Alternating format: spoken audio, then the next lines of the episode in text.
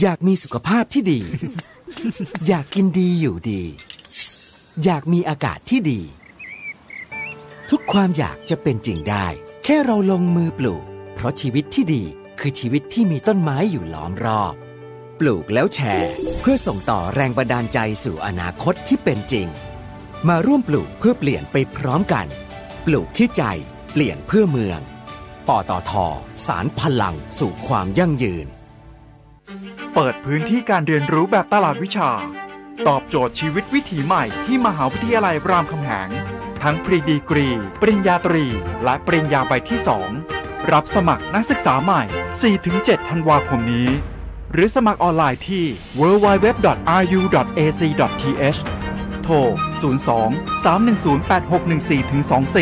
24 เรียนที่รามคำแหง เลือกเรียนได้ในแบบคุณ ป้องทุกสมรรถนะในการขับขี่ หล่อลื่นเครื่องยนต์ทุกขณะด้วยคุณภาพที่คิดค้นและพัฒนาอย่างต่อเนื่อง เวนลอยลูพิแคนระดับโลกที่ผู้ใช้ยานยนต์วางใจ เวนลอย ลื่นเหลือล้น ทนเหลือหลาย จาะลึกข่าวเด่น วิเคราะห์เรื่องดัง พร้อมกรุยทางการค้า การลงทุน ตลาดอาเซียนและทั่วโลก ในแง่มุมที่คุณไม่รู้มาก่อน กับผู้เชี่ยวชาญตัวจริง อดุลโชตนิสากร ทุกวันจันทร์ถึงศุกร์เวลา9โมง45 ถึง 10 โมง ในรายการ Global ASEAN ทางมิติข่าว 90.5 Smart News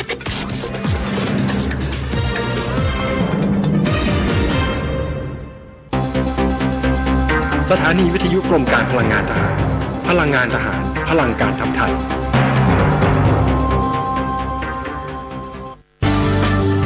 รายการ Insider Talk โดยธนงขันทองและทีมงาน สนับสนุนโดยออดาร์ Extra Hair Tonic และแชมพูสูตรใหม่ ช่วยลดผมบาง ผมขาด หลุดร่วงง่าย อรุณสวัสดิ์ท่านผู้ฟังทางมิติข่าว 90.5 ครับ ได้เวลาของรายการ Insider Talk วันนี้เราพบกันเช้าวันอังคารที่ 3 พฤศจิกายน 2563 อยู่กับผมกิตติดิษฐ์ธนดิษสุวรรณนะครับท่านผู้ฟังครับวันนี้แล้วนะครับที่การเลือกตั้งประธานาธิบดีสหรัฐ การชิงดำระหว่างโดนัลด์ทรัมป์กับโจไบเดนจะเริ่มเปิดฉากขึ้นครับ ในอีกประมาณสัก 12 ชั่วโมงข้างหน้านะครับ ก็คือช่วงเย็นๆค่ำๆตามเวลาในบ้านเรา หรือว่าช่วงเช้าตามเวลาที่สหรัฐ ก็จะเริ่มเปิดหีบเลือกตั้งกันนะครับ จากนั้นพรุ่งนี้ครับตั้งแต่ช่วงสายๆบ้านเราเป็นต้นไป ก็จะเป็นเวลาปิดหีบ แล้วก็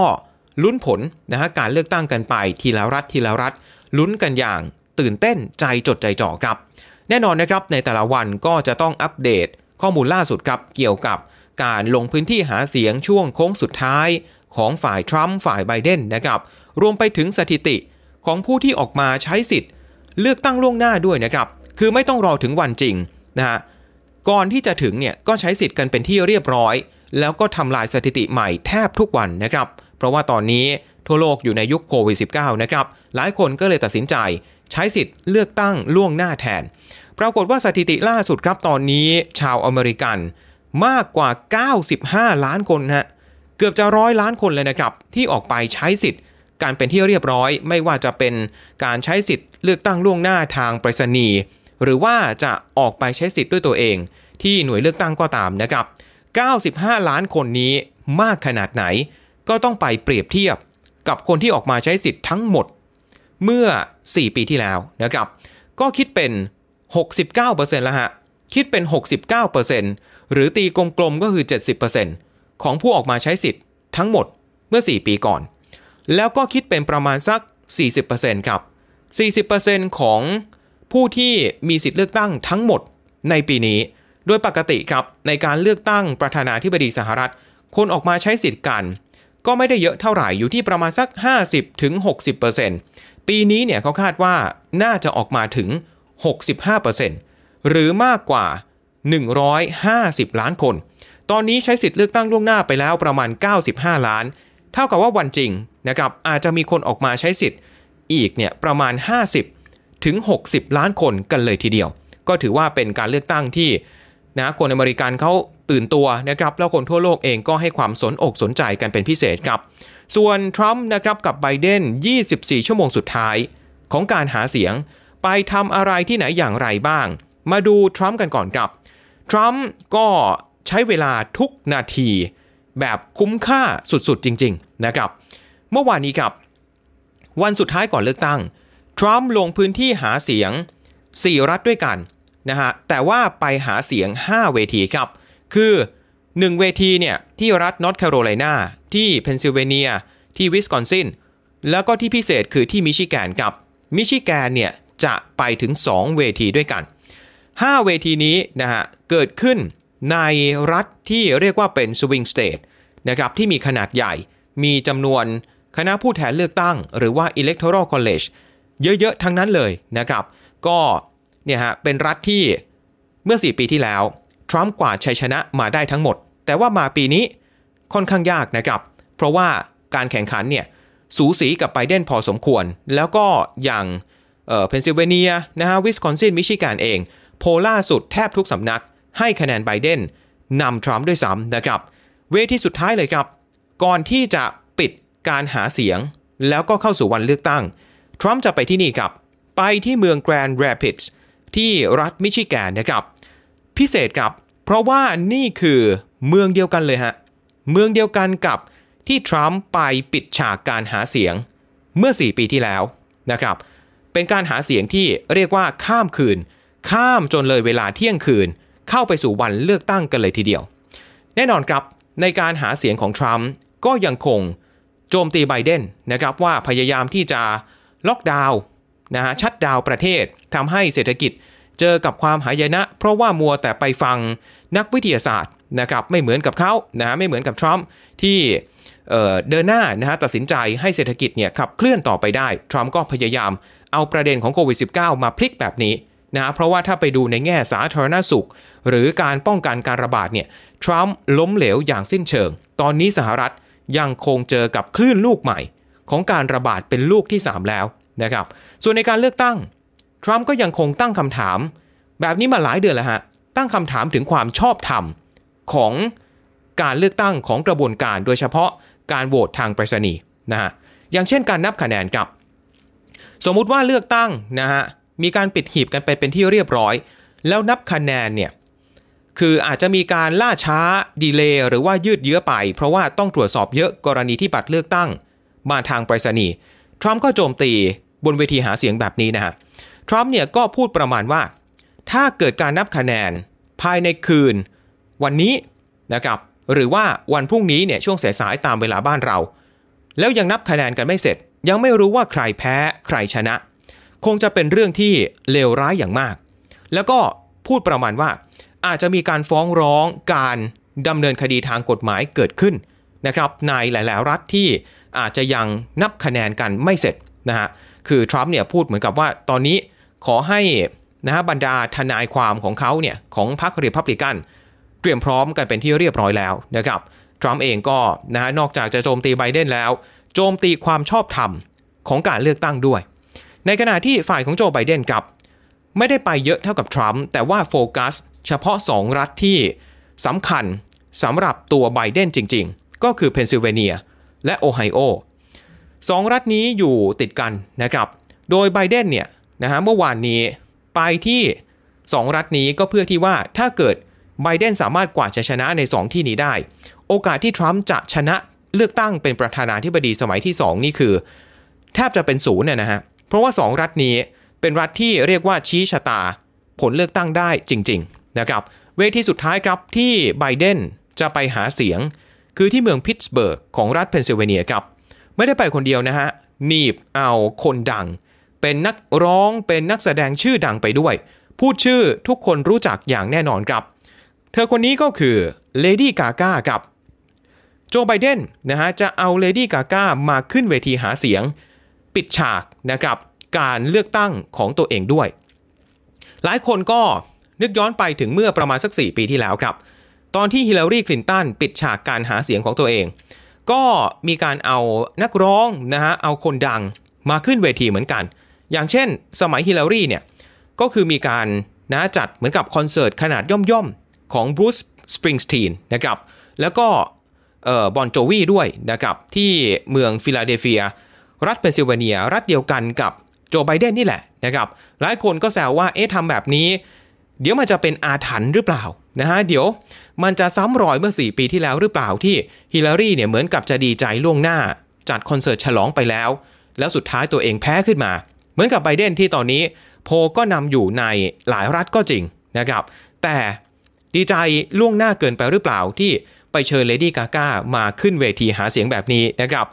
แล้วก็อีกคนหนึ่งครับที่อยู่ในฝ่ายของไบเดนก็คืออดีตประธานาธิบดีบารักโอบามานะครับ ถือว่าเป็นสมาชิกพรรคเดโมแครตที่มีชื่อเสียงมากที่สุดในปัจจุบัน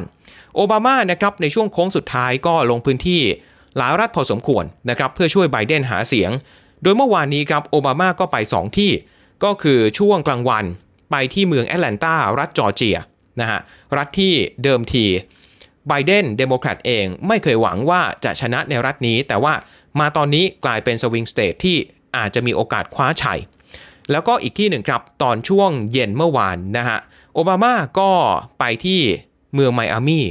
รัฐฟลอริดาครับฟลอริดาไม่ต้องพูดถึงฮะพูดถึงการเลือกตั้ง ประธานาธิบดีสหรัฐเมื่อไหร่ ทุกคนก็ต้องนึกถึงรัฐนี้ รัฐฟลอริดารัฐที่เป็นปัจจัยสำคัญที่สุดนะฮะรัฐสำคัญที่สุดเพียงหนึ่งเดียวเลยนะครับในการเลือกตั้งทุกครั้งแล้วก็น่าลุ้นนะครับเพราะว่ารัฐฟลอริดาเนี่ยจะปิดหีบ เป็นรัฐแรกๆนะครับแล้วการนับคะแนนค่อนข้างรวดเร็วเลยทีเดียว มีโพลครับโพลล่าสุดมาอัปเดตกันหน่อย ผลโพลล่าสุดของทางสำนักข่าว CNN นะครับบอกว่าโจไบเดนครับมีคะแนนนำโดนัลด์ทรัมป์ในหลายรัฐนะฮะอย่างเช่นวิสคอนซินแล้วก็มิชิแกนสองรัฐสำคัญ ที่เขาเรียกว่าเป็นเอ่อ Great Lake นะครับหรือว่าเป็น Blue Wall นะเป็นฐานเสียงเดิมของเดโมแครตอยู่แล้ว แต่ว่า 4 ปีก่อนเนี่ยถูกทรัมป์ตีแตกไปนะครับ ตอนนี้โจไบเดนมีคะแนนนำทรัมป์พอสมควรใน 2 รัฐนี้ แต่ว่าในขณะเดียวกันครับ รัฐอื่นๆนะฮะที่เป็น battleground state อย่างเช่นแอริโซนาหรือว่า North Carolina เนี่ยปรากฏว่าโพล่าสุดของ CNN บอกว่าคะแนนไบเดน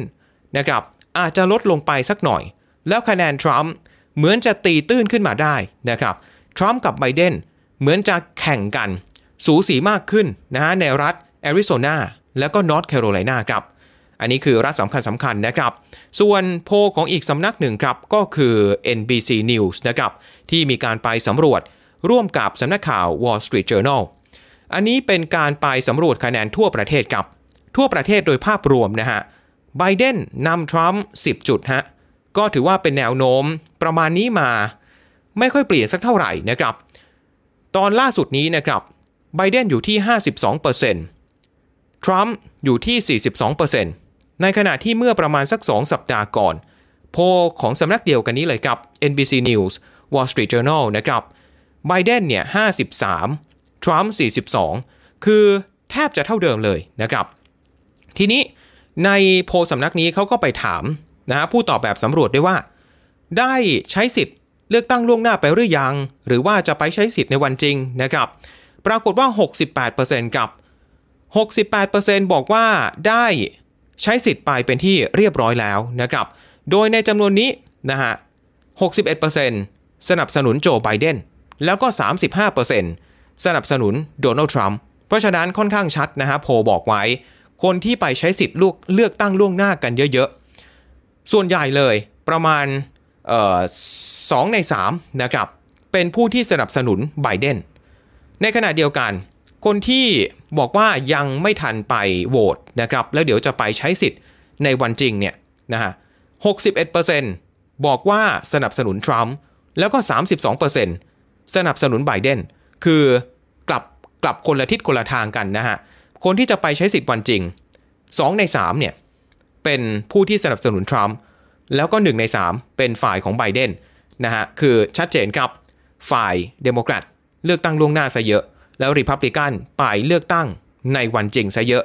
ส่วนฐานเสียงนะครับกลุ่มประชากรนะฮะไบเดนทรัมป์เนี่ยแต่ละคนนะฮะตอนนี้ใครมีคะแนนนำในกลุ่มประชากรกลุ่มไหนบ้างนะครับ NBC News เขาก็มีการแจกแจงแบบนี้ครับบอกว่าตอนนี้ฮะไบเดนฐานเสียงที่มีคะแนนนำทรัมป์แบบห่างสุดๆเลย ก็คือกลุ่มคนผิวสีนะครับ กลุ่มคนแอฟริกันอเมริกันไบเดนเนี่ยได้ไป 87%ฮะ ท่วมท้นเลยนะฮะ ในขณะที่ทรัมป์ฮะได้คะแนนกลุ่มนี้ไป 5%เท่านั้น 87 ต่อ 5%ห่างกัน โอ้โห เป็น 10 เท่านะฮะ ในขณะที่กลุ่มวัยรุ่นครับ อายุ 18 ถึง 34 ปี 60%หนุนไบเดนครับ 32%หนุนทรัมป์ คนสูงอายุครับ อายุ 58 ปีขึ้นไปนะครับ 58%นะครับ สนับสนุนไบเดน แล้วก็ 35%สนับสนุนทรัมป์ ผู้หญิงครับ ผู้หญิงนะฮะ 57%สนับสนุนไบเดน 37%หนุนทรัมป์ คนผิวขาวที่มีการศึกษาระดับปริญญาตรีขึ้นไป 56%ครับ หนุนไบเดน 41%หนุนทรัมป์ แล้วก็คนที่ไม่ได้เป็นผู้สนับสนุนพรรคการเมืองใดพรรคการเมืองหนึ่ง เป็นคนที่ไม่ฝักฝ่ายฝ่ายใด อาจจะย้ายพรรคนะฮะสนับสนุนไปมาได้ในการเลือกตั้งแต่ละครั้งเนี่ย 51% หนุนไบเดนครับ แล้วก็ 36%หนุนทรัมป์กลุ่มที่พูดไปทั้งหมดนี้ไบเดนนำทรัมป์ทั้งหมด ในทางกลับกัน และกลุ่มไหนบ้างที่ทรัมป์ยังคงมีคะแนนนำไบเดนอยู่ ก็คือกลุ่มคนขาวครับ คนผิวขาวทั้งหมดนะฮะภาพรวมทั้งหมด 51%หนุนทรัมป์45%หนุนไบเดนคือทรัมป์นำไบเดนในกลุ่มคนผิวขาว 6 จุดนะครับ ส่วนคนผิวขาวที่เจาะลึกลงไปหน่อย คือเป็นคนผิวขาวที่ มีระดับการศึกษาต่ำกว่าปริญญาตรี 58%หนุนทรัมป์ 37%หนุนไบเดนนะครับ แล้วก็ในกลุ่มเพศชายทั้งหมด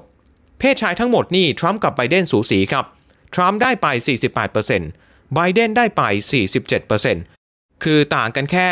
1 จุดเท่านั้นเนี่ยนะครับ ถ้าตีกลมๆ พูดรวมๆ ก็คือทรัมป์กับไบเดน ถ้าวัดเฉพาะเพศชายก็คือเสมอกันนั่นเองนะครับ อันนี้ก็คือผลโพลล่าสุด ทีนี้อีกคำถามหนึ่งก็คือ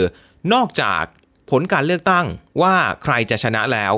อีกคำถามครับก็คือเราจะทราบผลการนับคะแนนในรัฐส่วนใหญ่ แล้วก็สามารถชี้ชัดผู้ชนะได้เนี่ยเมื่อไหร่นะในคืนวันที่ 3 พฤศจิกายนคืนวันนี้ ตามเวลาในสหรัฐเลยไหม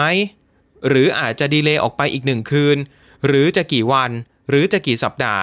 ปรากฏว่าบริษัทพนันขันต่อครับที่ประเทศอังกฤษนะฮะที่ชื่อว่า Ladbrokes Coral อันนี้เป็นบริษัทถูกกฎหมายนะครับ แล้วเขาก็เรียกว่ารับพนันในเหตุการณ์สำคัญสำคัญเนี่ยแทบทุกอย่างเลยรวมไปถึงการเลือกตั้งสหรัฐด้วยนะครับ มีการให้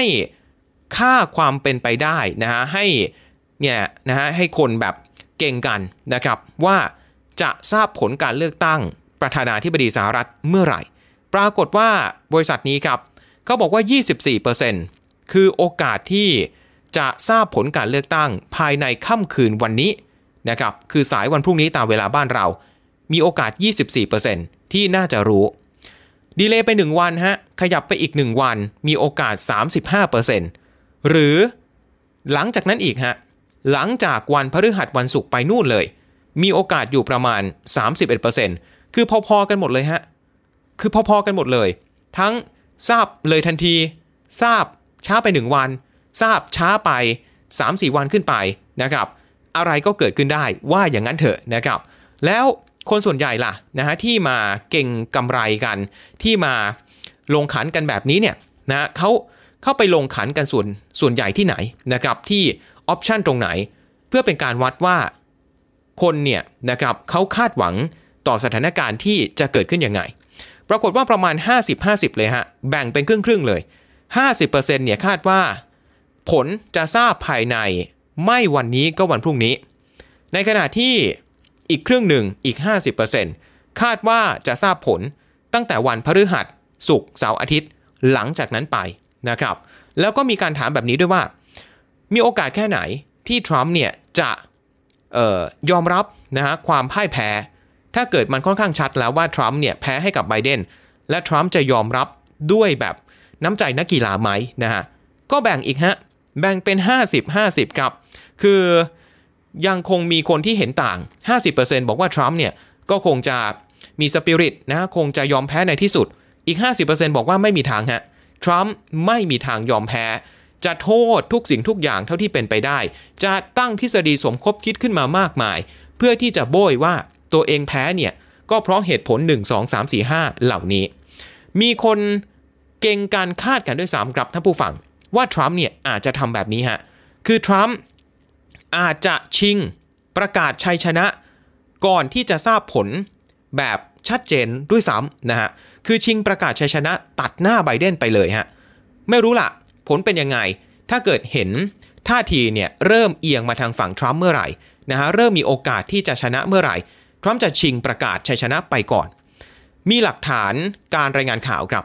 การรายงานข่าวโดยสำนักข่าว Axios นะครับ รายงานเมื่อวันสองวันที่ผ่านมา บอกว่าทรัมป์เนี่ยนะครับมีการไปปรึกษาหารือกับบรรดาคนในวงในใกล้ชิดนะครับที่ปรึกษาคนสำคัญ บอกว่าตัวเขามีความตั้งใจนะครับที่จะประกาศชัยชนะ ก่อนใครเพื่อนก่อนกำหนดเลย ภายในค่ำคืนวันนี้นะครับ มีเงื่อนไขครับ ทรัมป์จะทำแบบนี้ก็ต่อเมื่อ คะแนนการนับเบื้องต้นในรัฐที่สำคัญสำคัญทรัมป์เนี่ยกำลังนำอยู่นะครับ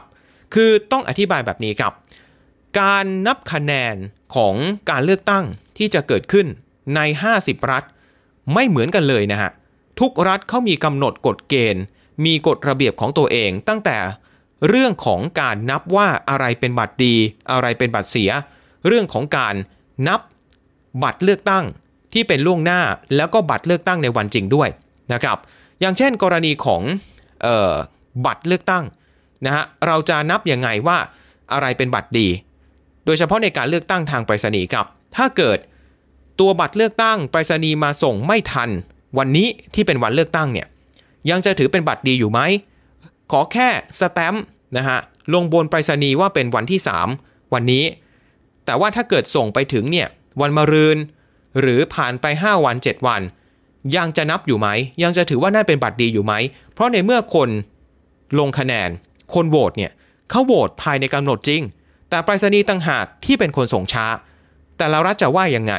มายกตัวอย่างครับ รัฐนอร์ทแคโรไลนานะครับ บัตรเลือกตั้งเนี่ยสามารถมาถึงหน่วยนับคะแนน ได้ถึงวันที่ 12 พฤศจิกายนนะฮะ คือ delay ไป 9 วัน ก็ยังคงนับว่าเป็นบัตรดีอยู่ ขอแค่มีการสแตมป์ลงบนไปรษณีย์ว่ามีการส่งภายในวันที่ 3 พฤศจิกายนจริง ๆ สวนทางกันเลยครับ สวนทางกับรัฐวิสคอนซินอีกหนึ่งรัฐ swing state รัฐวิสคอนซินนี้บอกว่า ยังไงบัตรเลือกตั้งก็ต้องมาถึงภายในวันที่ 3 พฤศจิกายนก็คือวันนี้เท่านั้น ไม่ว่าจะด้วยเหตุผลกลใด ไม่ว่าจะด้วยความบกพร่องของตัวผู้ใช้สิทธิ์ ไม่ว่าจะด้วยความบกพร่องหรือว่าปัญหาของการขนส่งทางไปรษณีย์ก็ตาม ถ้ามาถึงถัดจากวันนี้เป็นต้นไป ไม่นับให้ถือเป็นบัตรเสียไปเลย เห็นไหมฮะกฎระเบียบของแต่ละรัฐต่างกันขนาดไหนนะครับทรัมป์มีการคาดการณ์แบบนี้ครับ คือถ้าเกิดในคืนวันนี้ ปิดหีบปุ๊บ แล้ว คะแนนการนับเบื้องต้นอาจจะไม่ถึง 50%อาจจะนับไปได้ไม่เท่าไหร่ แต่ถ้าเกิดทรัมป์มีคะแนนนำก่อน ในรัฐแอริโซนานะครับในรัฐฟลอริดา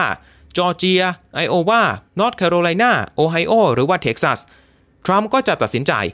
ประกาศชัยชนะล่วงหน้าก่อนทันที สิ่งที่ทรัมป์เนี่ยพยายามอ้างอิงมาเป็นชัยชนะของตัวเอง เขาเรียกปรากฏการณ์ที่อาจจะเกิดขึ้นว่า Red Mirage ครับ หรือว่าภาพลวงตาสีแดง ภาพลวงตาสีแดงคืออะไร คือปรากฏการณ์ที่เขานับคะแนนแบบนี้ฮะหลายรัฐ อย่างเช่น มิชิแกน เพนซิลเวเนีย วิสคอนซิน บัตรเลือกตั้งล่วงหน้ามาถึงก็จริง แต่ยังไม่นับครับ เอากองไว้ตรงนั้น แล้วนับคะแนนนะครับ นับคะแนนที่มาโหวตมาใช้สิทธิ์ในวันจริงก่อนก็คือวันนี้ นับผู้ใช้สิทธิ์วันจริงเสร็จปุ๊บ แล้วค่อยนับบัตรเลือกตั้งล่วงหน้า ที่กองเอาไว้แล้วอีกทีหนึ่ง อย่างที่โพลบอกไปครับ โพลเนี่ยบอกว่า คนส่วนใหญ่ที่ใช้สิทธิ์เลือกเลือกตั้งล่วงหน้า เป็นฝ่ายเดโมแครตคนที่ใช้สิทธิ์ในวันจริง 2 ใน 3 เป็นริพับลิกัน ภาพลวงตาสีแดงก็คือ ในรัฐอย่างเช่น มิชิแกน เพนซิลเวเนีย วิสคอนซิน ถ้าเกิดเขานับคะแนนคนที่มาลงวันจริงก่อน เบื้องต้นเลย เราจะเห็นทรัมป์เนี่ยนำไบเดนค่อนข้างชัด จนกระทั่งมีการไปหยิบเอาบัตรเลือกตั้งล่วงหน้า มานับภายหลังไบเดนคะแนนเนี่ยก็จะค่อยๆ ตีตื้นทรัมป์ขึ้นมาขึ้นมาขึ้นมาเรื่อยๆ ในช่วงหลัง แล้วก็อาจจะชนะทรัมป์ในที่สุด แต่ทรัมป์เนี่ยบอกว่าไม่แคร์ฮะ นับบัตรเนี่ยวันจริงไปก่อน แล้วถ้าเกิดทรัมป์นำไบเดนเยอะๆ ก็จะชิงประกาศชัยชนะตั้งแต่ตอนนั้น ตอนที่เกิดภาพลวงตาสีแดงตรงนี้ แล้วทรัมป์เนี่ยก็จะอ้างเหตุการณ์นี้ว่า เห็นไหมตอนแรกเขาก็นำอยู่ดีๆทำไมอยู่ดีๆ หลังจากนั้น บัตรเลือกตั้งล่วงหน้ามาปุ๊บไบเดนนำพรวดขึ้นมา นี่แหละการทุจริต การเลือกตั้งหรือเปล่านะฮะทรัมป์ก็จะพยายามโบยไปแบบนี้ บอกว่าบัตรเลือกตั้งที่นับมาทีหลังเนี่ยไม่ชอบทำนะนะครับเนี่ยฮะก็คือเป็นกระแสข่าวที่รายงานออกมาว่า นี่คือ หนึ่งในแนวทางที่อาจจะเกิดขึ้นความวุ่นวายที่อาจจะเป็นไปได้ แต่พอนักข่าวเอารายงานข่าวนี้ของสำนักข่าว Axios ไปถามทรัมป์เนี่ยทรัมป์ก็ปฏิเสธฮะบอกว่าไม่เป็นความจริง นี่เป็นความพยายามกล่าวหาโจมตีของฝ่ายตรงข้ามเขามากกว่านะครับ ยังไงก็ตามทรัมป์เองก็จะยอมรับผลที่ออกมา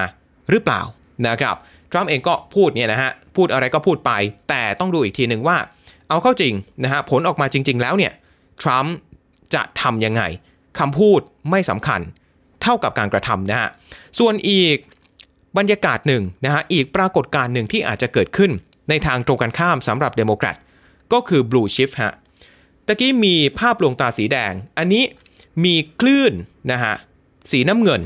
ที่ก็คล้ายๆกับเป็นภาพลวงตาเหมือนกัน ในทางตรงกันข้ามกับรัฐเมื่อสักครู่ที่บอกไป ตรงกันข้ามกับรัฐอย่างเพนซิลเวเนีย มิชิแกน วิสคอนซิน รัฐฟลอริดาครับ ฟลอริดาเนี่ยเขานับบัตรเลือกเลือกตั้งล่วงหน้า ก่อนที่จะถึงวันจริงถึง 22 วันฮะ ส่งมาปุ๊บ นับปั๊บ ส่งมาปุ๊บ นับปั๊บ แบบนี้ฮะ นั่นก็คือ พอมีการนับบัตรล่วงหน้าก่อน คนส่วนใหญ่ที่ลงใช้สิทธิ์วิธีนี้ เป็นเดโมแครตใช่ไหมฮะ เราก็จะเห็นอย่างเช่นกรณีฟลอริดาเนี่ย เป็นภาพลวงตาสีน้ำเงิน คือเห็นคะแนนโจไบเดน เห็นคะแนนเดโมแครต ดูเหมือนจะนำขึ้นมาก่อนนะฮะ จากนั้นพอนับบัตรเลือกตั้งวันจริง คะแนนทรัมป์คะแนนริพับลิกันก็จะค่อยๆ ตีเสมอขึ้นมาในช่วงหลังอีกทีหนึ่งนะครับฟลอริดาเนี่ยนะฮะก็ถือว่าน่าสนใจใครชนะรัฐนี้ไปอย่างที่บอกครับ คงชนะการเลือกตั้งเป็นแน่แท้นะครับ เอาละไม่ว่าทรัมป์นะฮะหรือว่าไบเดนใครจะประกาศชัยชนะ ใครจะยอมรับความพ่ายแพ้เมื่อไหร่ทวิตเตอร์มีมาตรการออกมาเตรียมพร้อมแล้วฮะ ทวิตเตอร์ออกมาประกาศเมื่อวานนี้เลยนะครับ ผู้สมัครเลือกตั้งไม่ว่าจะระดับประธานาธิบดี สว สส หรือว่าระดับท้องถิ่นขนาดไหนก็ตาม เพราะการเลือกตั้งวันนี้ ไม่ได้มีแค่ประธานาธิบดีนะครับ ถ้าเกิดมีผู้สมัครคนไหนตัดสินใจประกาศชัยชนะ ก่อนที่บรรดาสำนักข่าวใหญ่ ๆ ก่อนที่ทางการจะออกมายืนยันทวิตเตอร์จะขึ้นคำเตือนฮะขึ้นคำเตือนว่าอันนี้เป็นการประกาศล่วงหน้า ก่อนที่จะมีผลจริง ๆ จะขึ้นคำเตือนไปเลยนะครับ ก็ถือว่าน่าสนใจครับที่บรรดานะฮะโซเชียลมีเดียเนี่ยก็เริ่มปรับตัวให้เข้ากับบรรยากาศทางการเมืองที่คุกรุ่นมากขึ้นในสหรัฐนะครับ เพราะฉะนั้นวันพรุ่งนี้ครับเดี๋ยวเรากลับมาติดตามกันต่อนะสำหรับการเลือกตั้งที่พลาดไม่ได้จริง ๆ ครับ และนี่แหละครับก็คือทั้งหมดของรายการ Insider Talk ในเช้าวันนี้ ลาท่านผู้ฟังไปก่อนนะครับ สวัสดีครับ